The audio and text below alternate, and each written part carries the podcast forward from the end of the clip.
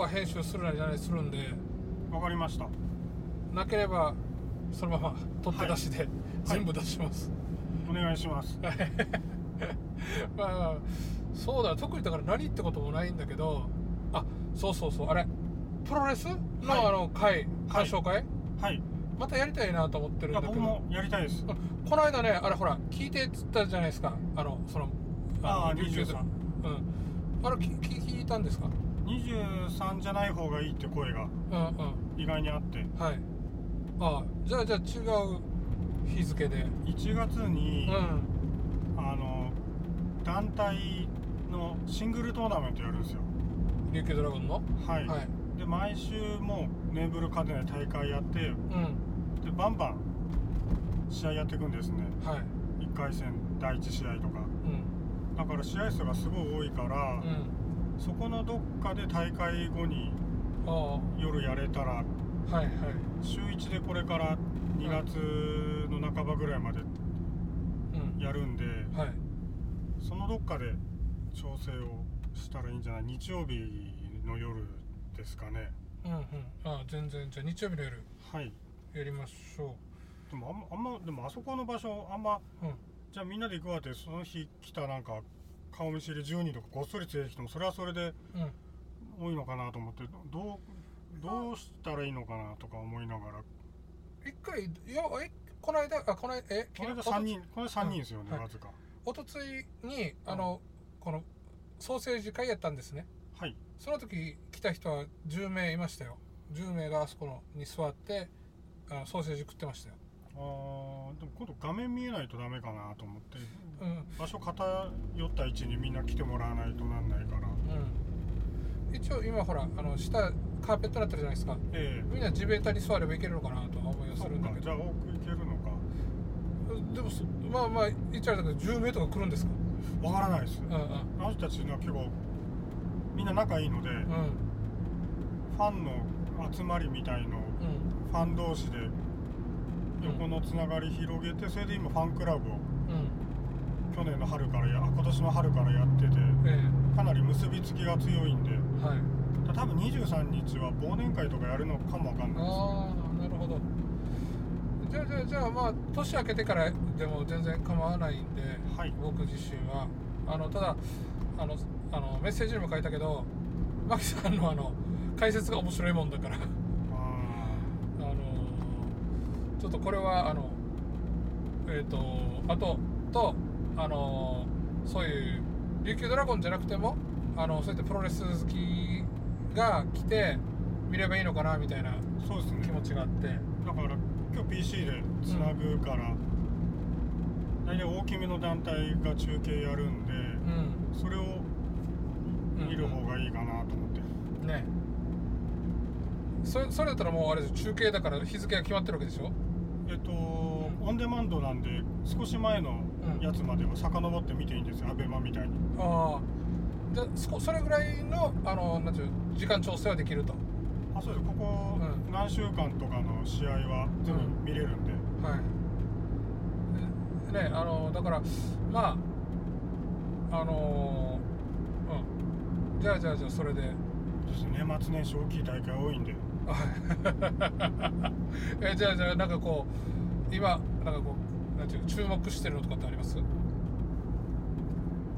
えっとその大きい試合のどど特にどれがこれはもう外せないっていう、新日本うがん、1月4日に毎年東京ドームあるんですよ。はいはい、でそれに向けて今なんていうんですかうん。ジャンプをする前の鏡中みたいなはい感じになってるんで、うん。だタッグリーグとかあんまストーリーに関係ないのをこの時期やるんですよ。はいはい。だから新日本は逆に今面白くないんですね。うん。ドームに向けて大きい動きをあえて作んないみたいにしてるんで。はいはいカード変わっちゃうし。うん。なるほど。だからその他の団体がう大日本ってとこがんうん。最近面白いですね。こう。で例えば俺あれ、まあ、だからその選手とかあんま分からないんだけど、はい。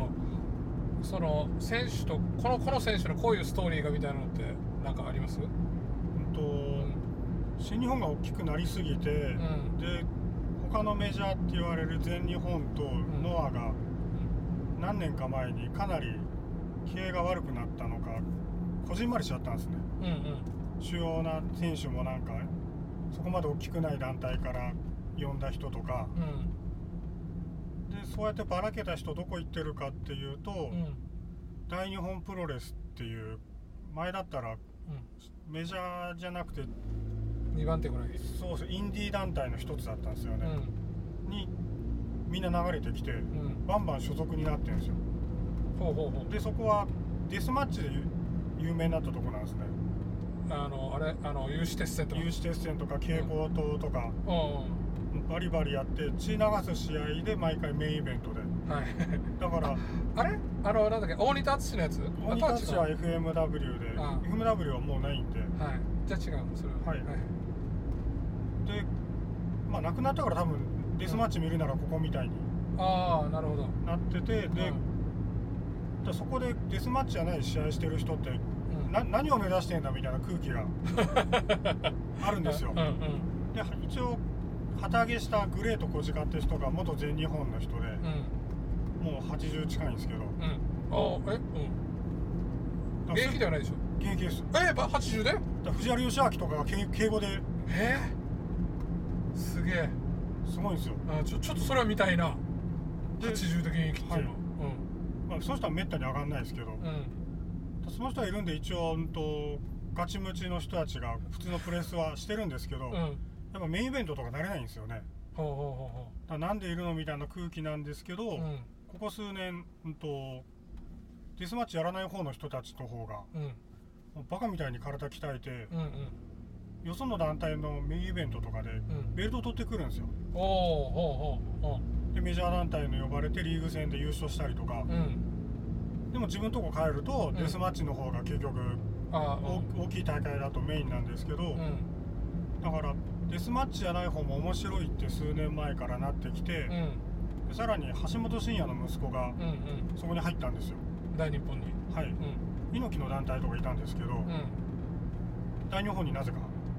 なぜか。戦いを 戦いを求めて。うんうん。やってきてで、うん。全日本とかからあぶれたような大きい選手とかもうん。来てでその選手たちに戦えるにはこいつしかいないだろうっていうまた大きい別な選手もうん。外からどんどん入ってきて、うん。プチオールスターみたいな団体になっちゃったんですよおおもともとはただのこのデスマッチやるこの色極物団体だったのが。うん。新日本とかテレビで見てるけどそれ以外の主要な強い大きい人どこだろうって言ったら大体大日本で見れるようになっちゃって。だかうんうん。ら今大日本が面白いんですよね。うんでへえデスマッチはデスマッチで、うん。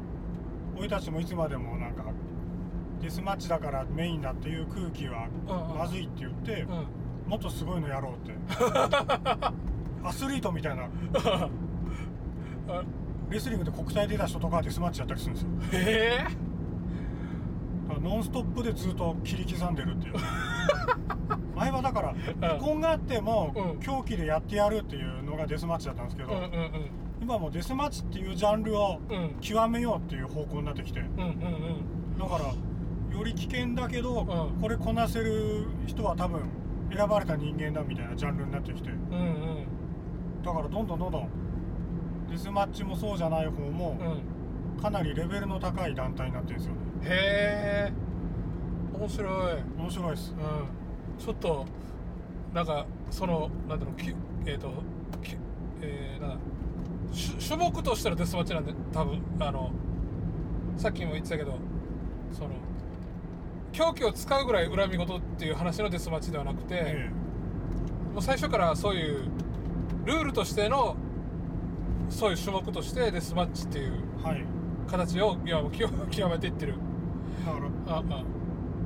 ヘビメタとか多分、うん。パンクとかぬるいぬるいのはやりたくないんだっていう。うんうん。ラブソングとかじゃなくて、ん。もう最初から過激な音楽したいって言ってたじゃないですか,、はいはい。そういう感じですね。なるほどね。でもプロレスってやっぱさそれあるさなんか流血したら盛り上がるし絶対的に。えあのー、なんだちょっとびっくり人間ショーみたいなのもあるさね。えありますね。でそういった意味で言えばこう血流しながら戦う人って超びっくり人間だからまあ正しいし進化ではあるわけでしょ？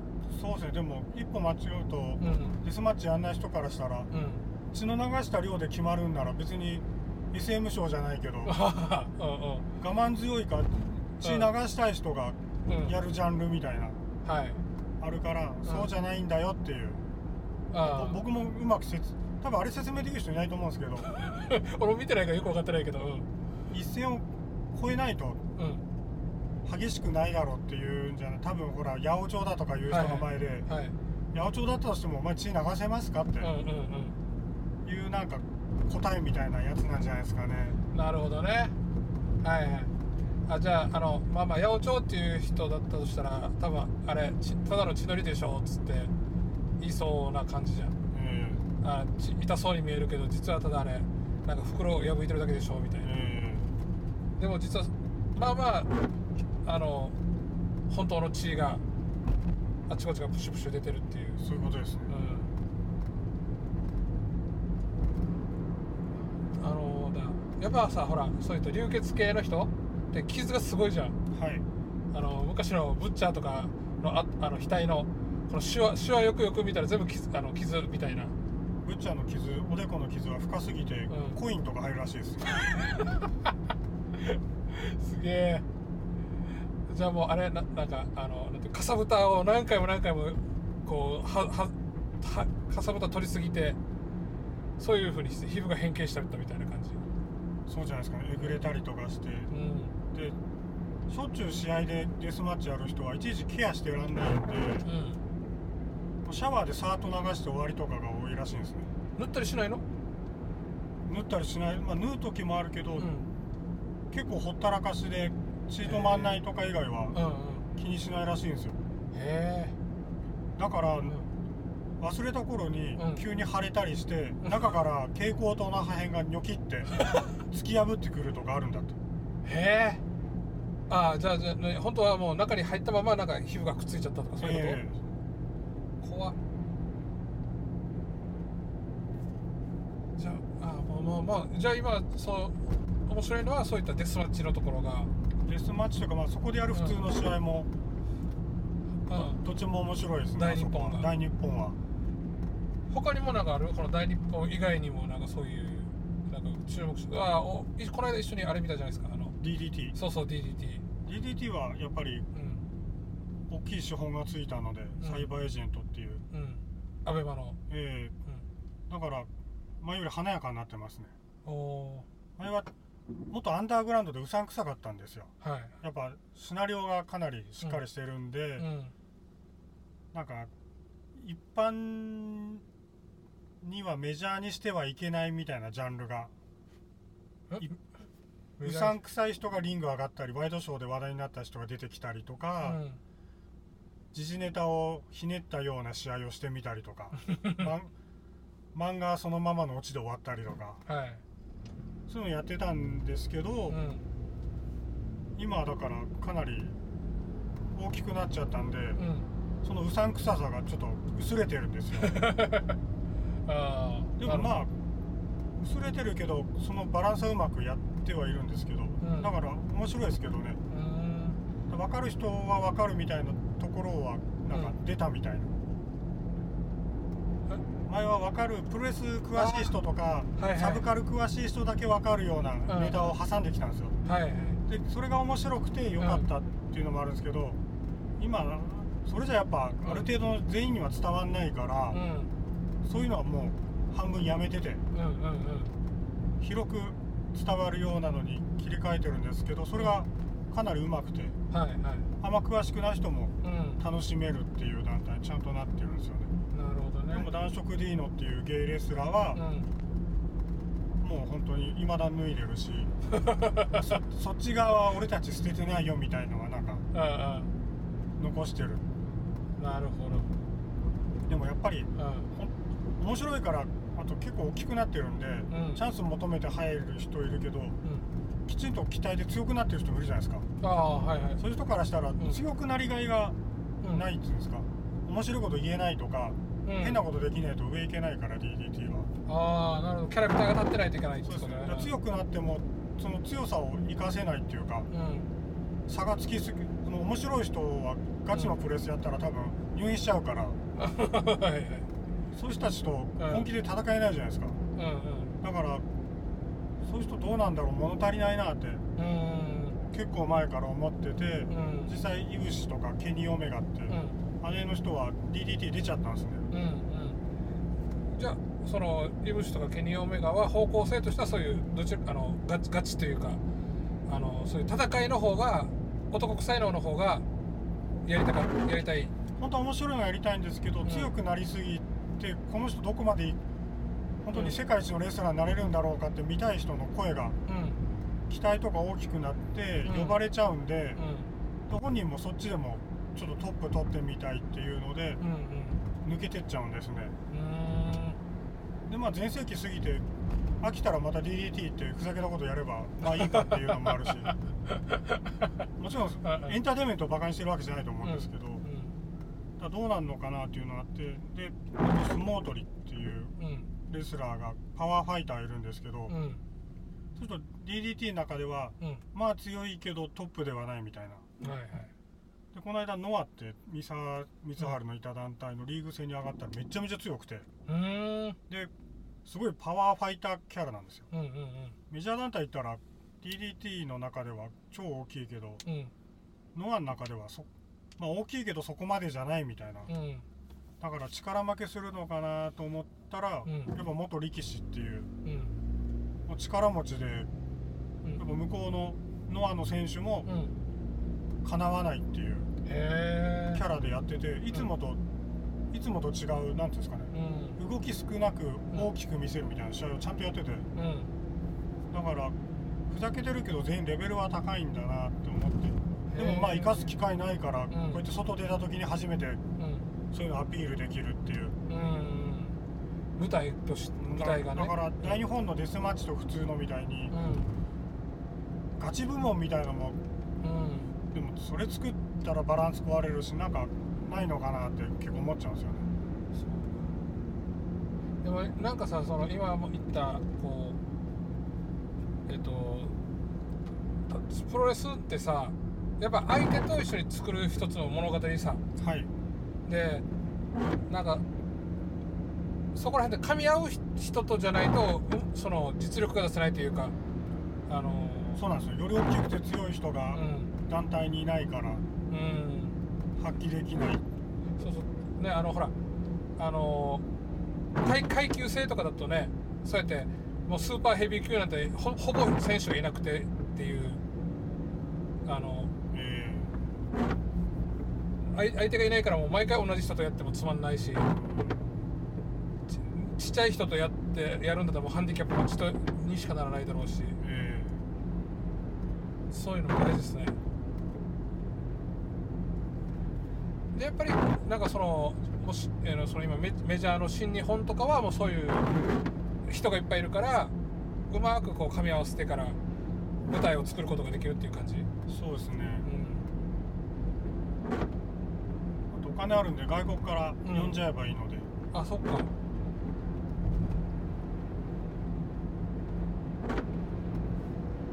そういうあの相相手を相手っていうかその噛み合う相手をちゃんと作ってやればちゃんと舞台が作れるっていうことだよね。そうですね。あと大きい団体なんでストーリーとかやるとどんどんどんどん転がっていくんですね。うんちっちゃい団体だと試合数も少なかったりうん。みんなよくわかんないところでうん。こっそりやってたりするところでストーリー作っても誰も知ってもらえないっていう。俺伝説作るぜって言ったところで。確かに。所属数人の中で何ができるんだみたいうんな客も100人とかしかいないところで。うん。なるからまあやっぱりうん。大きければ大きいほどストーリーは大きく感じられますよね。うんうん。確かにそうですね。ライバルストーリーとかも。うん。伝統もあるし。そう10年前入った時からずっと前とって言えるけど。うん。ちっちゃい団体だと23年でトップ取ったりするから。うん10年前ここにいる選手1人ぐらいしか残っていませんって。ままあ、大きくなりすぎる大きければいいのかって話もあるんで。うん。うんだから、まあ、それは難しいんですけど僕は比較的ちっちゃい方がうん。好きではあるんですけどやっぱその特色がある。そうですね特色あるし間近で見れるし、うん。あとはまあ面白ければすぐ上に行けるというかチャンスが多いっていうのが。うん。小さい団体生で見に行ってこんだけハマったんでうん。都内行った時に。うん。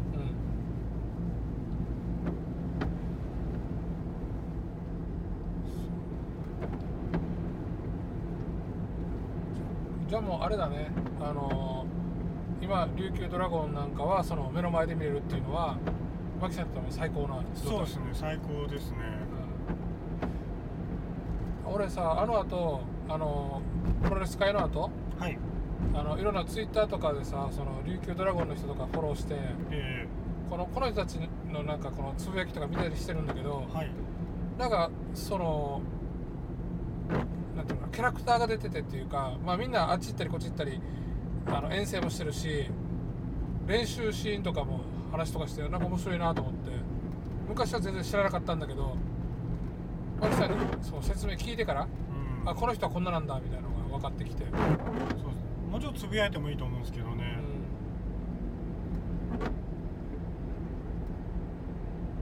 そうだ11月に一番年間で一番でかい大会が音市場であって、うん。それ面白かったですねうん行ってないな俺今度はじゃあもうその1月のあれ？えっと12月12月23日の大きいのがあって、で1月からトーナメントが始まる。うん。うん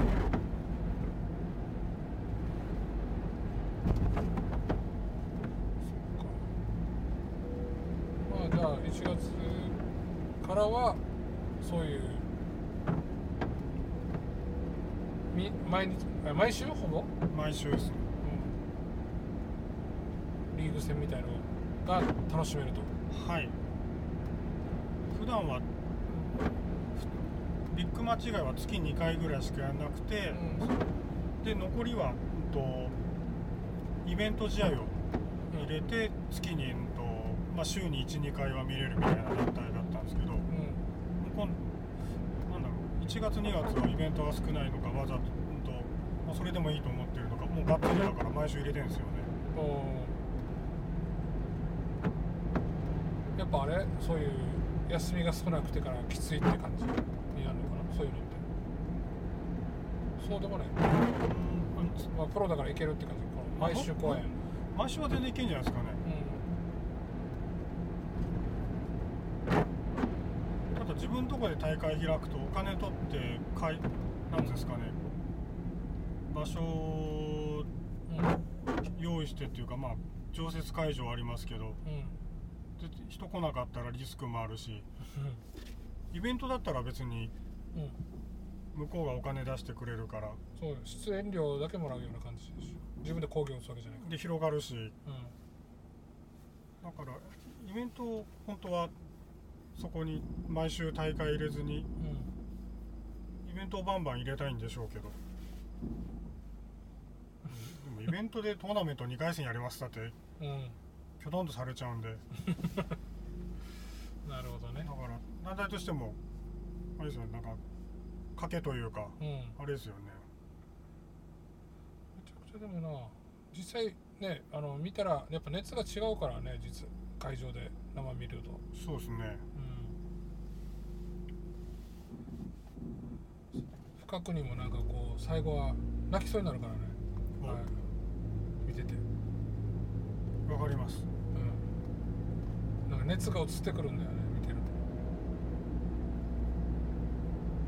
それが伝わるから多分ファンができるんじゃないですかね。と、うん、この間だからさほらプロレス帰った時にはい。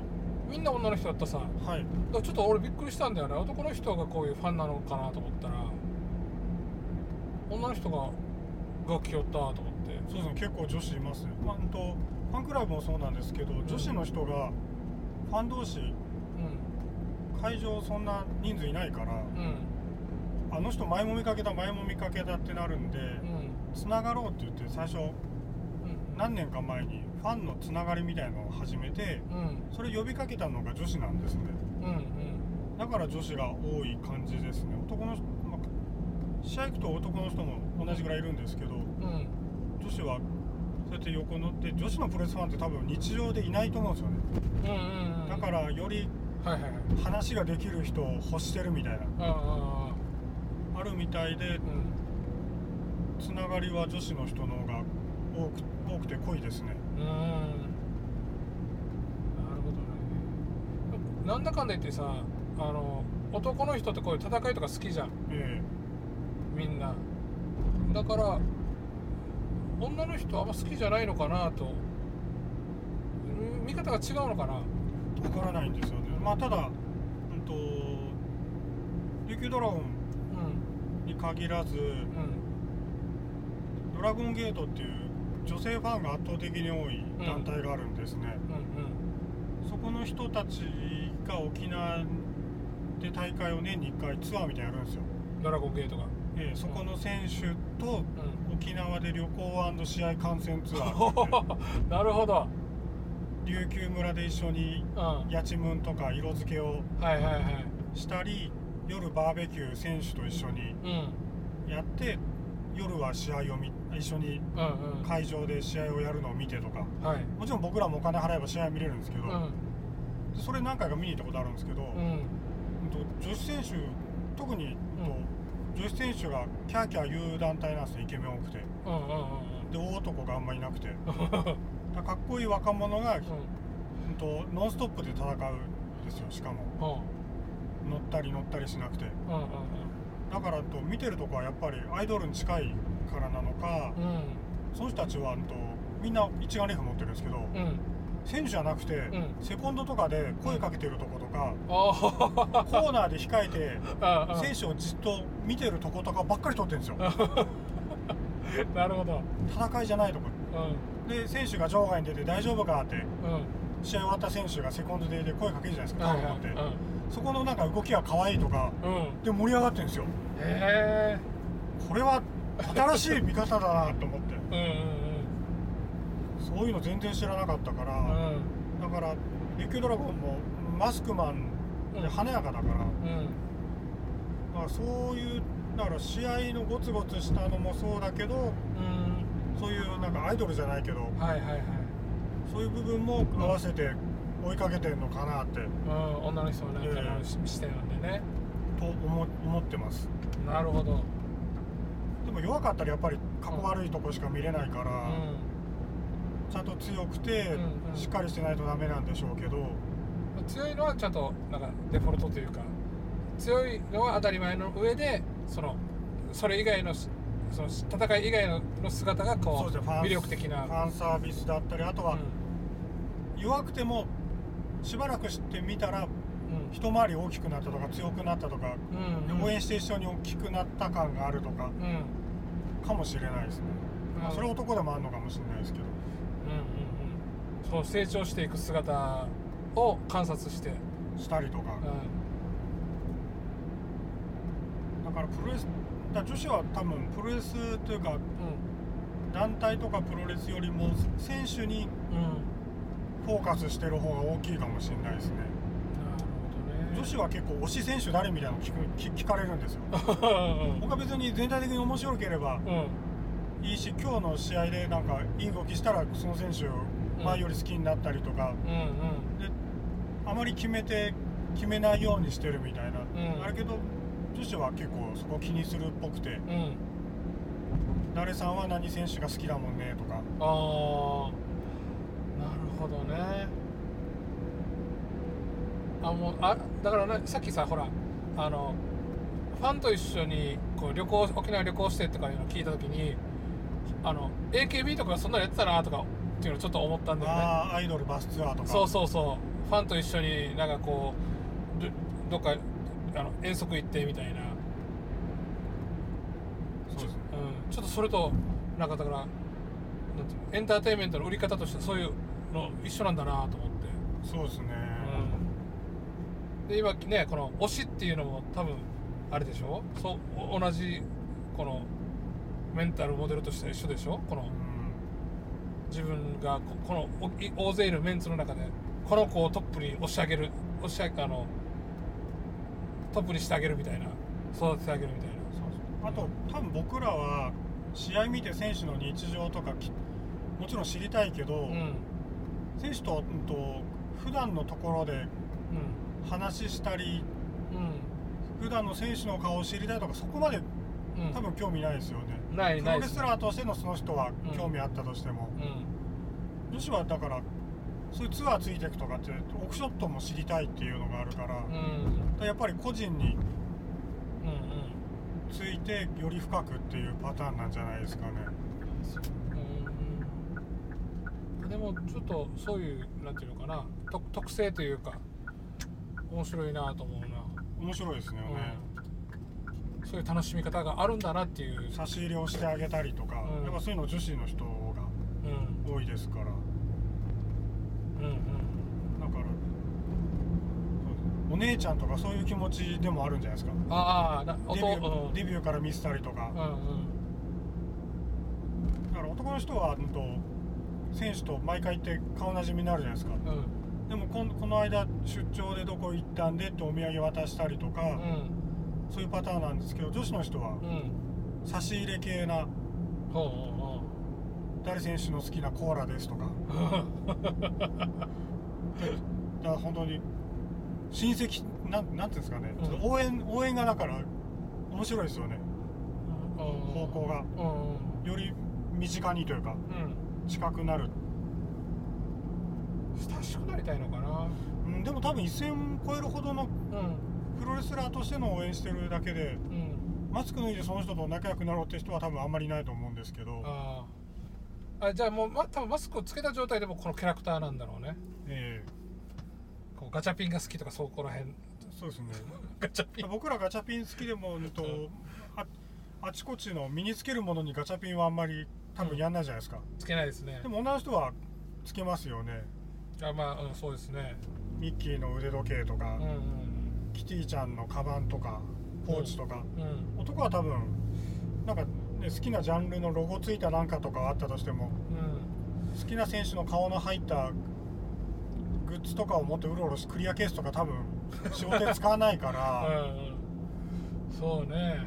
だからその選手と個人的に個人的にどうこうなりたいんではないんだろうけど、ん。多分その深さみたいのがうん。違うんでしょうね。そのより個人に入って。そうか。今さふっとこれ聞きながら思ってたんだけどさなんか直樹屋のことが単純に推し推しさね。はい。なんかだからそれと似てるのかなとか思ってマキさんも今日ほら連れてってるさ。はい。でそれってやっぱあのなんだろう。ファンとしてそういう世話焼いてあげたいみたいな感じ？ああそうじゃないですかね。うん。だから身近にうん。その親戚じゃないけどうん。身近に身近の方向性が多分ちょっと違うんでしょうね。この選手がお腹空いてって言ったらもうこれでなんか食べなさいとか。さっき言ったお姉ちゃんの気持ち、え僕らだったらなんかうん。それ見てふーんと思ってそれ以上は多分なんないと思うんですけどでもまあ直樹屋さんがうん。お腹空いてるっつったらじゃあご飯行きましょうかって多分なるから,、うんうんそうそうそう。だそそうですね。うん。直樹屋ファンと同じなのか、じゃあ僕ら琉球ドラゴンやプロレスドラゴンゲートが好きな女子のポジションに直樹屋さんに対してそうそうそう。持ってるわけですね。そうそうそう。ララララララ。こうおお推しあの直樹屋推しのあれなんですよ。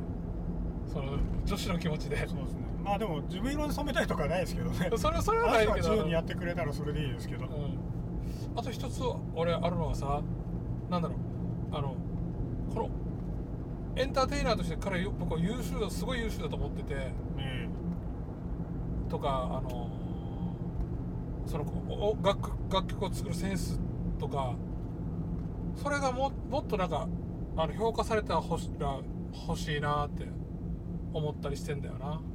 え面白いだけの人で終わりそうなんじゃないかっていう。心配ですか？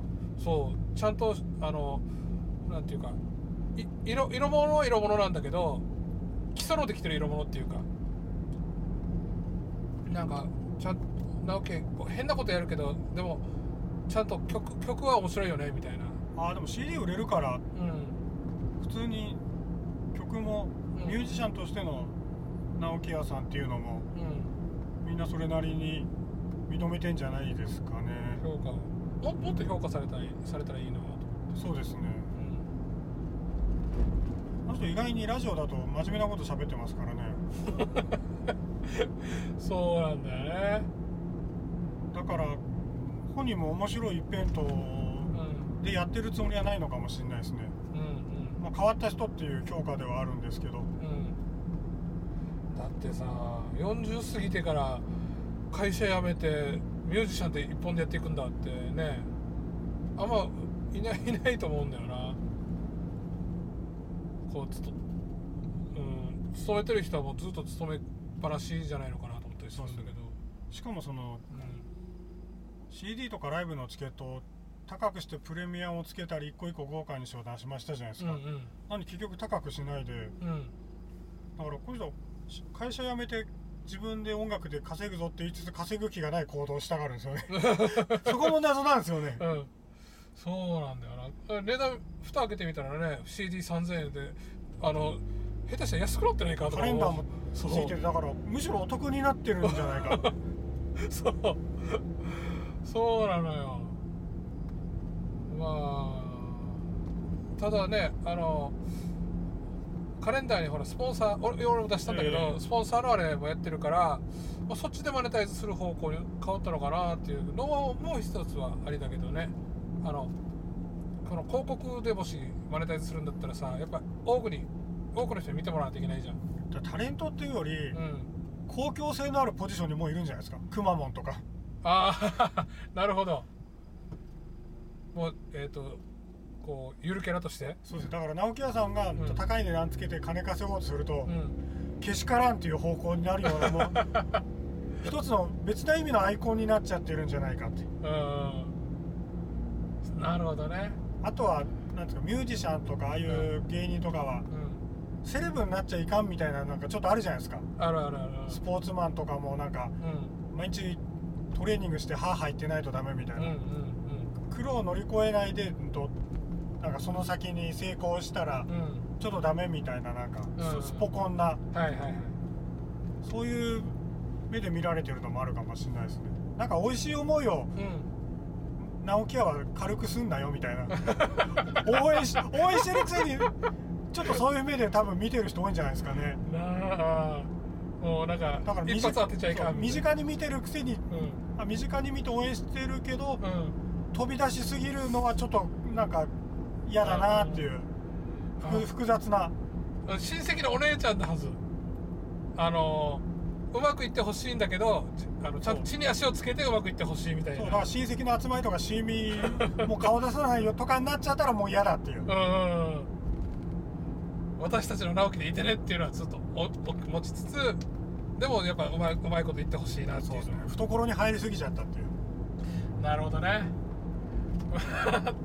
どどっかでだからそそれをちょっと突き破んないとダメですね。うん多分そうそうそう。だから突き破っていいと思うんですけど。うん。まあいいけど。本人がだからそっち側うん。をちょっと気にしてあげてるところもファンサービスがいいんで、ね。もっと値段つけて。うんそうだよな。うまいことだからこここブレイクするのもなんかちょっと見てみたいね。その姿を。だから力也真似子さんとかは一気にだからニューヨークとか行って、うん。うん。そういうところを多分ニューヨーク帰りうん。でいきなりそっち側のうんうん。ステージにうん。スムーズに行けるように考えてあれをやってんじゃないですかね。そう思うプレミアついても違和感ないような、うん。あだってニューヨークだもんみたいな。うん。直樹さんもだからニューヨーク？うん。まヒヒッチハイクで福島とか行くんじゃなくて、うん。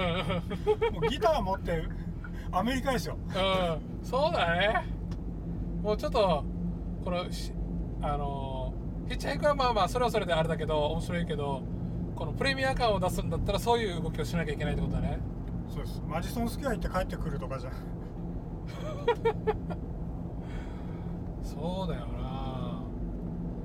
でもさこれってさあのいわゆる普通の芸能人もやってることじゃん。はい。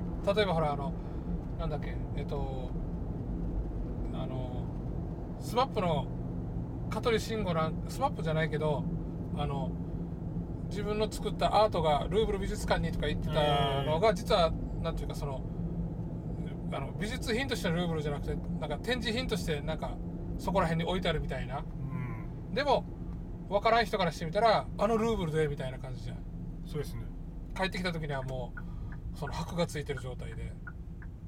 そこら辺なんかやり方うまいなと思うドクター中松とか多分そんな感じなんでしょうね。うん。そう。直木もだからそこら辺ね。なんかここのこか行動したらか誰かが勝手に勘違いしてくれるみたいな。そうですね。権威づけですよね。うんまあそれなりについてると思うんですけどついてない風に見られがちなところが。そうなんだよな。メディアの人そこそこしてると思うしね。徒歩補完みたいのがまあ売りみたいな。うんところもあるからしょうがないのかもしれないですけどね。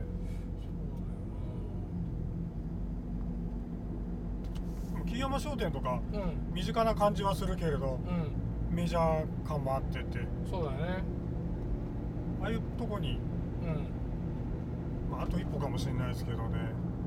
そうだね。だからよく聞くのがさあの麦ちゃんが羨ましいみたいなのがよく聞くわけよ。麦ちゃんはすごいですよね、うん。まあでもあの人すごい考えてますもん。うん。演出とかこうやったらみんな喜ぶんじゃないかとか。うんうんうん。だからなんかう羨ましいという割にはなんかなんていうかあの貧乏くさいことところに行くなっていうのがあって。麦ちゃんも結局ん。向こうの事務所に所属してうん。メジャーレベルでって。直樹さん結構うん。自由にやれないからってそういうの断ったりとか自分で背を向けてるとこもあるんですけどね。だから、うん。あくまで自分で1から10までやれての成功っていうのにこだわってるから、だから直樹さんはまだ売れるために犠牲をっていうのはしたくない。あれもこれもやって売れて売れもしてっていううん。数少ないケースを。あー。DDT みたいになりたいんじゃないですかね。あーなるほどね。アンダーグラウンドな空気は残したままうん。サブカルででもトップは取りたいっていう。うん。でファンも結構そのままくっついてきてるし。うまく新しい客はこのそのサイバーエージェントのあれメディア使って新しい客も手に入れつつもともといた客もちゃんと楽しませてあげるっていう。はい。いいといいとこ取りというか。そうです。まあでもいいとこ取りの方が多分見てる人が楽しめるのがうん。作れるってそのサーバーエージェント持ったんだろうからうん。直樹屋さんもうん。引き続き自由にやりますよって言ってうん。それでもいいよっていうとこはどっか手挙げるってくると思うんでうん。それまでの辛抱じゃないですかね。なるほどね。そういうあのパトロンというか、はい。えー谷町がついてっていうところかね。そうだね。それでねまたねそのその人の言うあの言いなりになるのも面白くないしね。うん。うん。あそう今日ゲストさんと話すよって話したんですよ。うん。糸満行く時に、はいはい。そしたら直樹屋さんがうん。電車で死体拾った話をえ？したら絶対受けるよって言われてした方がいいですか？ね えでえ電車で死体を拾った話？僕僕都内の施設で何年間が駅員してて うんその時のエピソードですね。ああはいはいはいはいああの仕事で？はい。えあじゃああれ？あのなんか飛び込みですああはいはい。であれ警察とかの現場検証待ってるといつになってもうん。電車が出ないし都内はもう電車止まったとかうん何万人にうん。影響が出ましたとかなっちゃうので、うん。もう向こうでちゃっちゃと処理しこっちでシャッチャと処理して向こうにあ自己報告的な感じで電車を走らせたいんですね。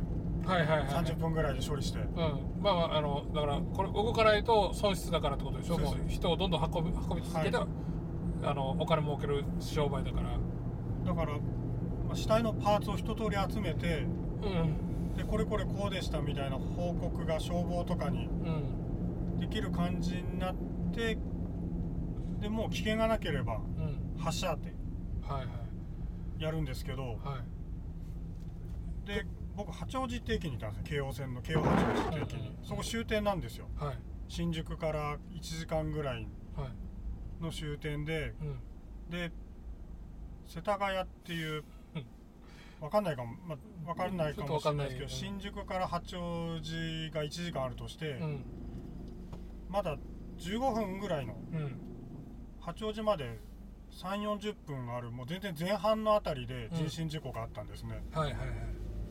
じゃあ例えば沖縄で行ったら那覇から名護に行く途中の宜野湾あたりでってこと？そうちょうそうですね。まさに宜野湾あたりで事故があって、うん。うん。でまだ足が見つかってませんって言われてで電車にうん。引っかかったままもしかしたらうん。これ走ってんじゃないかって。はいはいはい。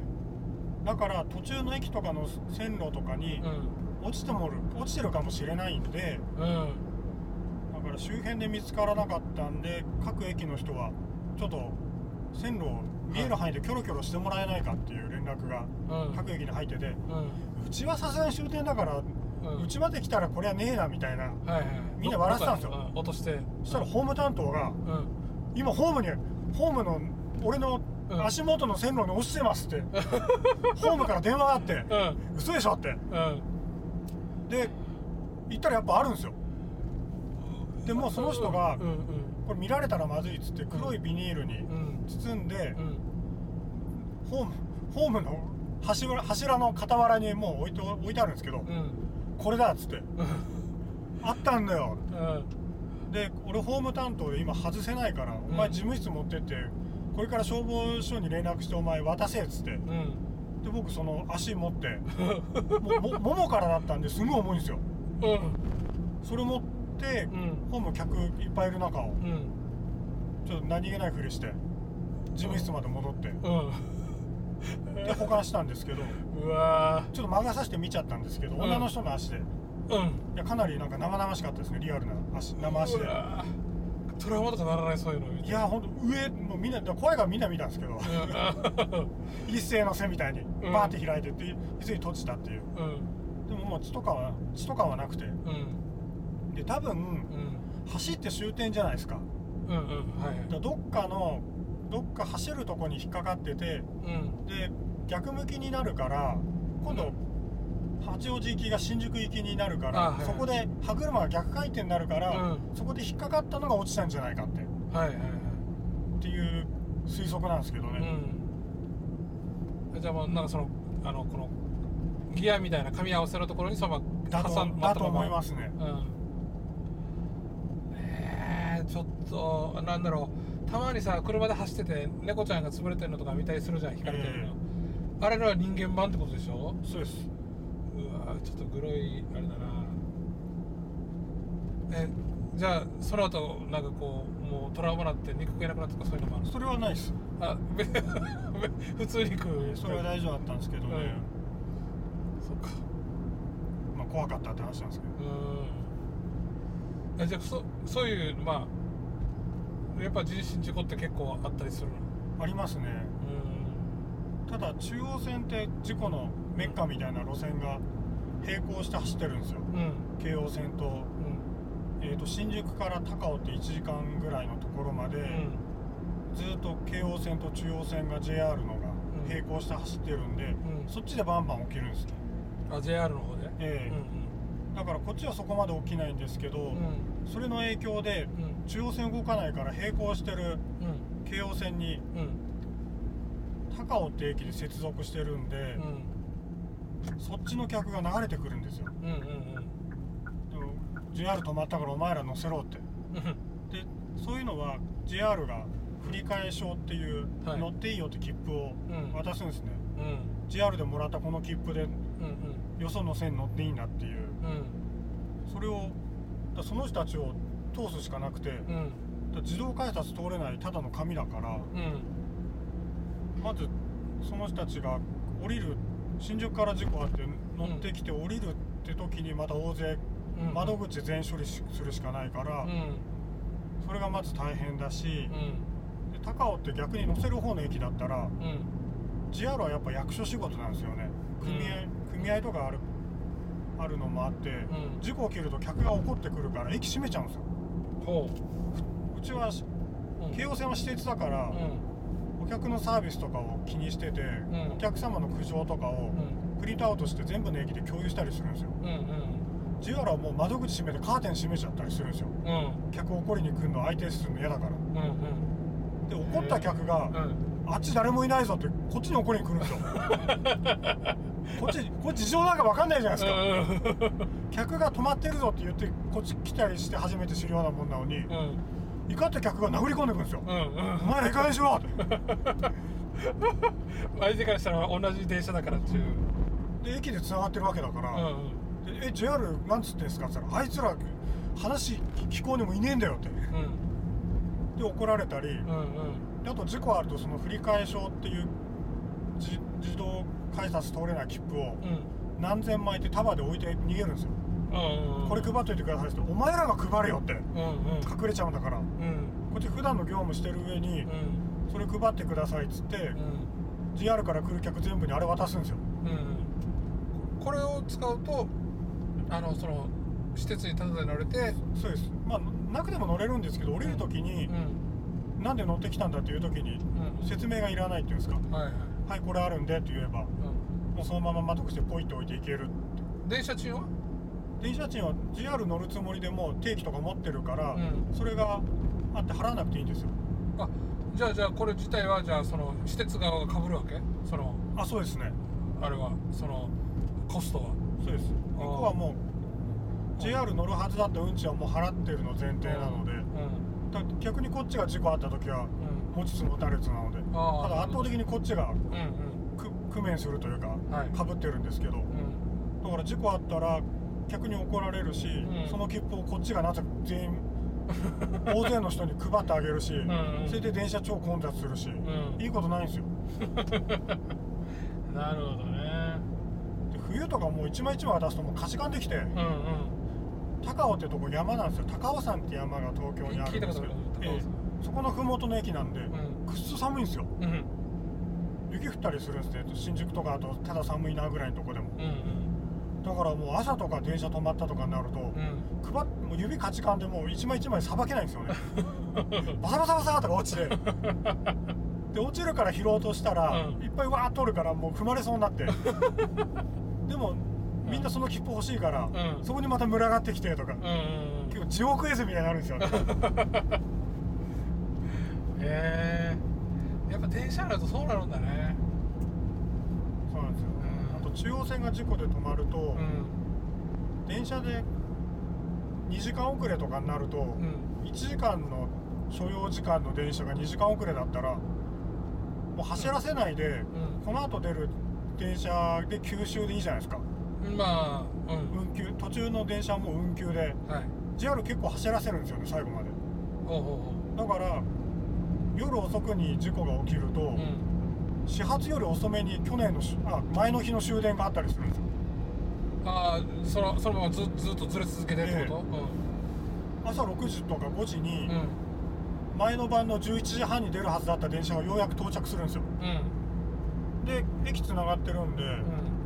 僕ら駅閉めれないんですよ、あああそうなんだ。ええ。JR と駅つながってるんでうもしかしたらそれ乗るはずそれで来るはずんだった人が乗ってきて、うん。こっちの改札で降りるかもしれないって。はいはいだから夜遅くに JR が止まると高尾駅の職員はうん。朝まで数数時間動かないしいつ動くか全く教えてもらえないのに、うん。じゃあ34時間つかない電車をぼーっと いるしかないんですよ。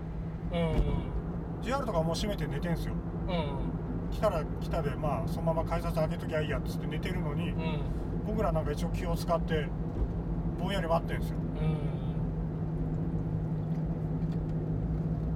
ん。で次の日に。だね。そう。うん。京王線は真面目なんですよ。うん。だからそうですよ、まあ、で終わって翌朝渡されたその無料の振り替え乗車証ってやつうん。返しに行くじゃないですか、はい。夕べ遅く事故あって。うんでこんだけ私で余ったやつですよって。うん。であどうもありがとうございましたっつって。うん。で僕ら次の日の朝のうん出勤したものだから事情あんま知らないんですけどつって、うあそうなんですねって。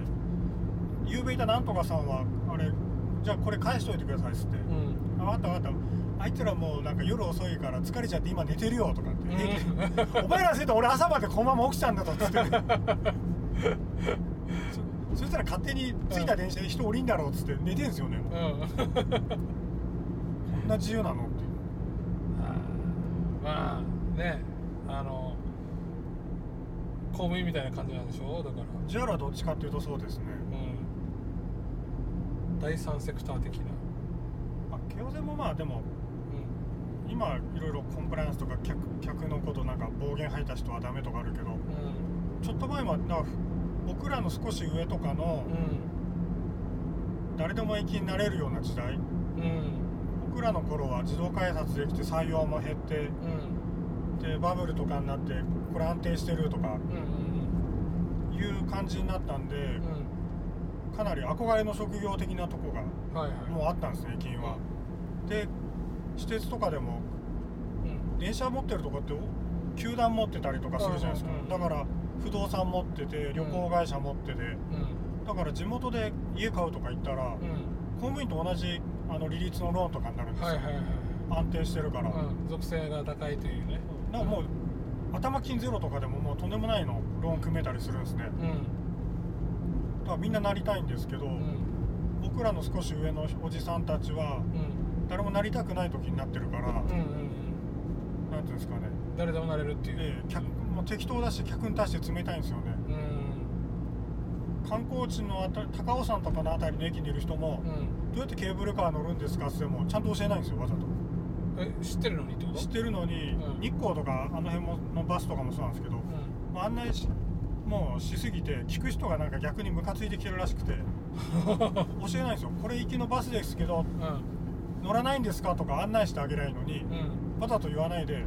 バシャーって閉めて行っちゃったりとかへえだから横でいてヒヤヒヤする時あるんですよ。うんうん。そんな対応でいいんですかって。うん。もう答えすぎて嫌な嫌な気分になってるのかなもう適当にあっちとか。うん。ええとかなんか聞きづらい空気で言ったりとか。こっちも教えてあげたいけどちょっと先輩の手前ちうんうん。ょっとあんまりヘコヘコして教えに行ったらどうなんだろうってなっちゃったりとか。うん。うんするっていう。なんだお前当てつけかとかってみんなあんなやつに言わなくて。うん 気まずいんですよ。あえでもこれ駅員を辞めた理由ってもあるの？なんか。えっとですねうん。僕の時はうん。自動改札で来て人増えすぎちゃってうん。ちょうど正社員じゃなかった正社員うん。あんま取ってないみたいな中途うんだから僕はんとなんか契約社員っていうか、うんまあ、し社会保険とか全部入れるけど、うん。待遇だけうん正社員のあ組合に入れてないみたいなちょっと違うあれででもその後僕と一緒に入った同期は、うん。その翌年ぐらいに全員正社員になれたんですけど、うん。僕別に電車とか興味なくて、うん。前の仕事を辞めてう、ん。しばらくなんかブラブラしたくて、ん。コネで入っただけだったんで、特に目的がなくて、ん。今やってる仕事をやるために辞めちゃったんですねえーとこのウェブとかゲームとか。あそうです。ウェブとかゲームとかデザインの仕事に採用が決まって、うんうん。駅やってる時暇だったんで学校通ってあで採用決まってあうん。ですぐ辞めたんですよ。なるほどね。じゃあじゃあマキさんにとってはそのそこまでなりたかったあれではなかったということなんだね。そうですね。うん。ねほらあのさっき言ってたじゃん。こうあのこういったいいいい、えー条件がいいローンが組めたりとかっていうなんかいくつかのそのメリットがついてきたわけですよそのそうですね。職には。はい。でもそれはそれは全然もう興味がなくてえっ、と今の仕事の方がた楽しそうだった。あそうですね。うん。あと結構うまみが消えちゃったんですよね。もう多分辞めて随分経ってるからうん。まあいいのかもしれないですけど、うん。うん、と終電うん。と始発って電車で帰ったり出勤できないのでみんな駅に止まってるんですよ。うんだから組合とか強いんでうん駅にうん。テレビとか台所のある休憩室があってうん。で必ず布団とお風呂とうん。洗濯機とか乾燥機がちゃんと完備されてるんですよ。あなんか仮眠室みたいな感じ？でがっちりもう合宿場になってて、ん。で僕が入って少ししたら、ん。前大部屋だったんですけど、うん。個室中心になって、ん。フランスベッドとかのかなり良くなって、うんでシーツもしょっちゅう変えてうん。布団もそういうサービス布団とか寝具のサービスの子会社とかもあるんで、うん。しょっちゅうなんか布団をほかほかにするうん。サービスとかの人たちが来てくれたりとか。うんうんかなり良かったんですよ。だから終電だとみんな大勢上がるんでーうん。大きい駅だとん。56人でみんなで上がって、うん。みんなでお風呂入って、うん。じその間に誰か夜食を作って、うんでとりあえず飲み会が始まるんですね。駅で。はい、うん。12時間。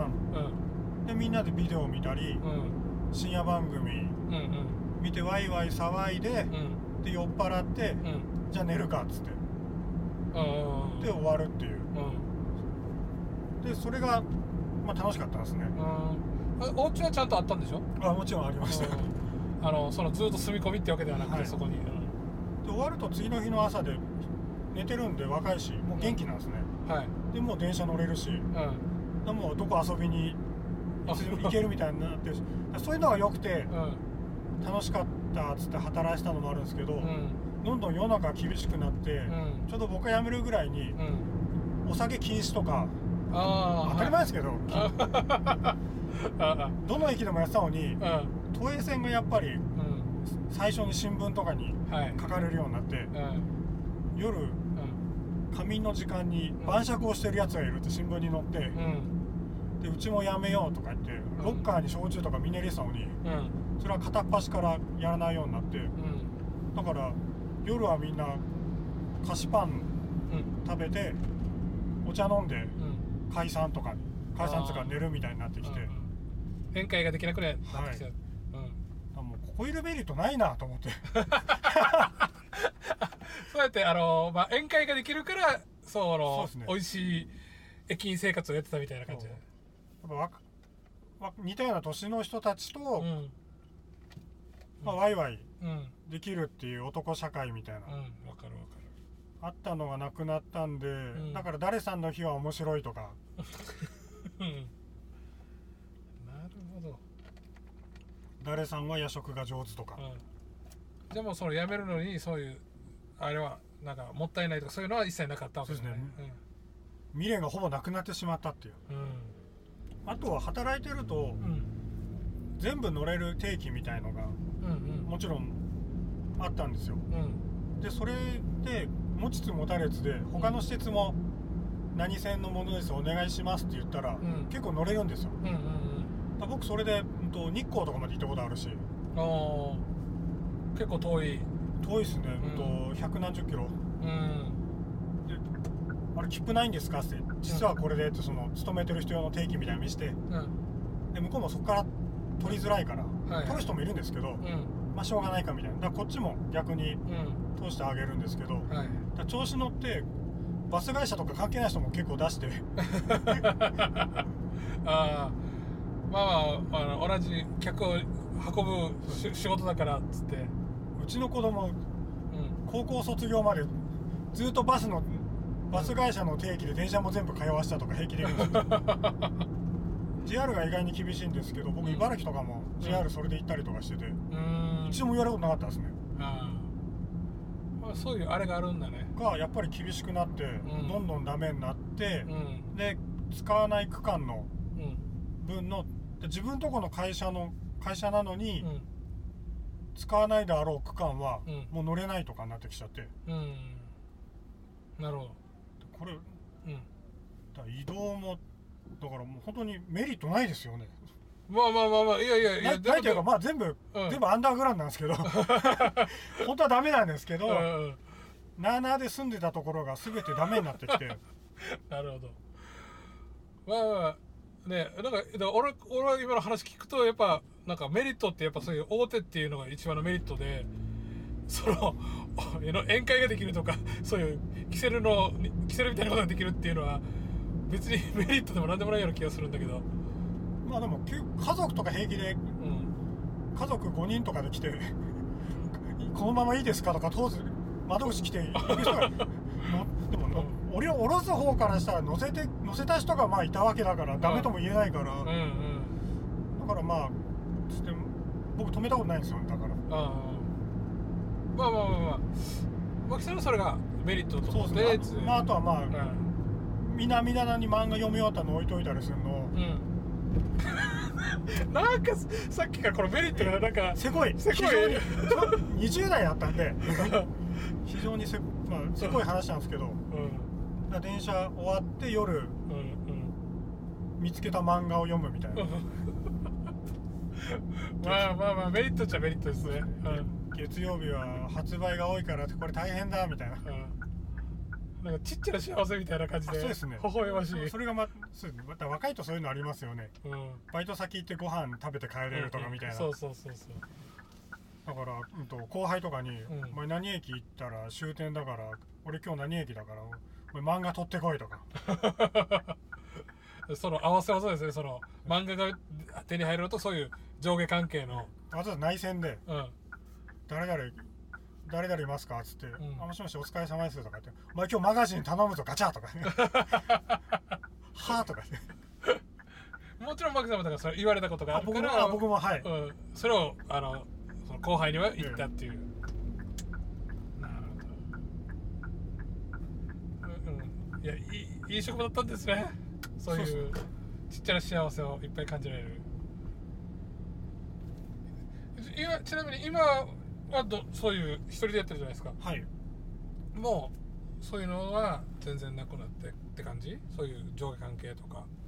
まあ、仕事、まあ、全ての先輩みたいな人もいます？今。はいないですね、うん。仕事全部仕事先なんででも全員が客みたいなもんなんで、うん。後輩がいないんであまあでもまあ楽ですよね、よく言うのが、うん。家でやってるからあうん。パジャマで仕事しててもいいわけだし うん。ひげ剃らなくてもいいし、うんまあそうそうです。ねちょっと眠いからうん。昼寝するとか、うん。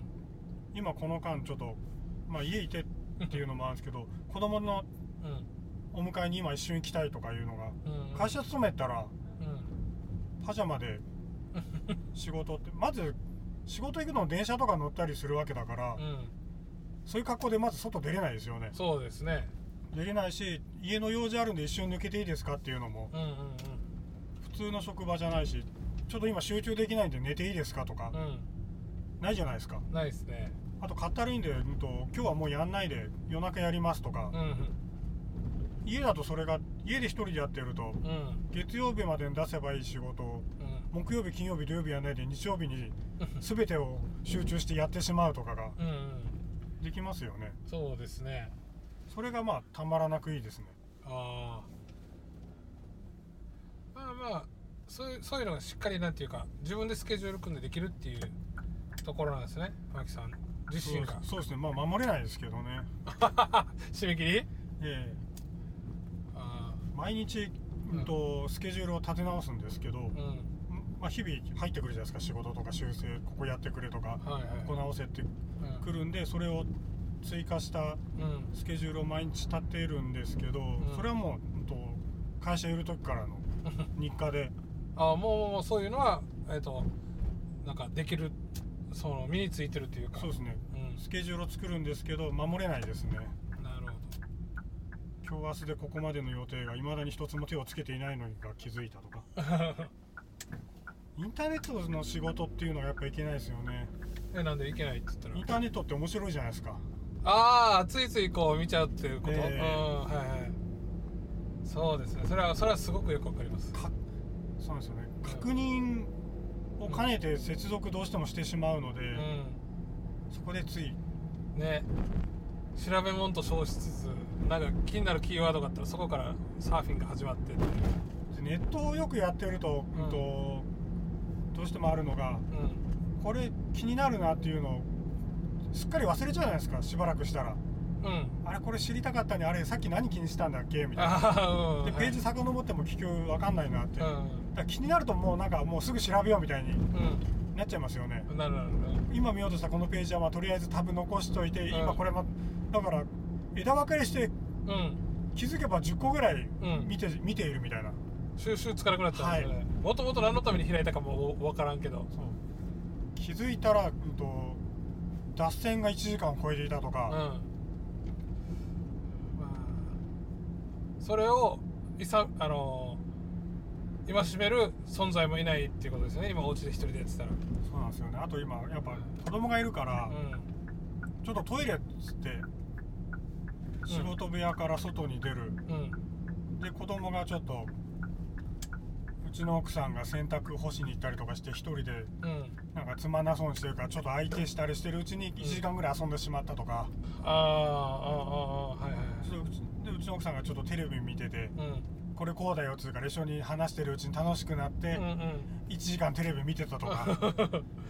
ちょいちょいなんか他のものに。職場だと遊んでる人がいないんですよね。うん。当たり前ですけど。だからどうしてもなんか誘惑をす誘惑がないのに、うん。家だとあるんですよね。そうわかります。俺家で家にいるとできないもんな。もんできないんですよ、かといって部屋を仕事部屋を借りるってなるけど仕事部屋でもどうせ脱線するんだろうなって。ああでもちょっとあのほら例えばスタバとか行くとさえ少しは集中できるんじゃないです？こうあまりリラックスもできないじゃないですか。そういうとこ行っちゃうと。えああみたいですね。僕うん。デスクトップでやってるんでそれもないんですよね。ああノノートではできできないですね、うんそうか。だからライターの人とかいいですよね、うん。企画書だけの人とか。そうよね。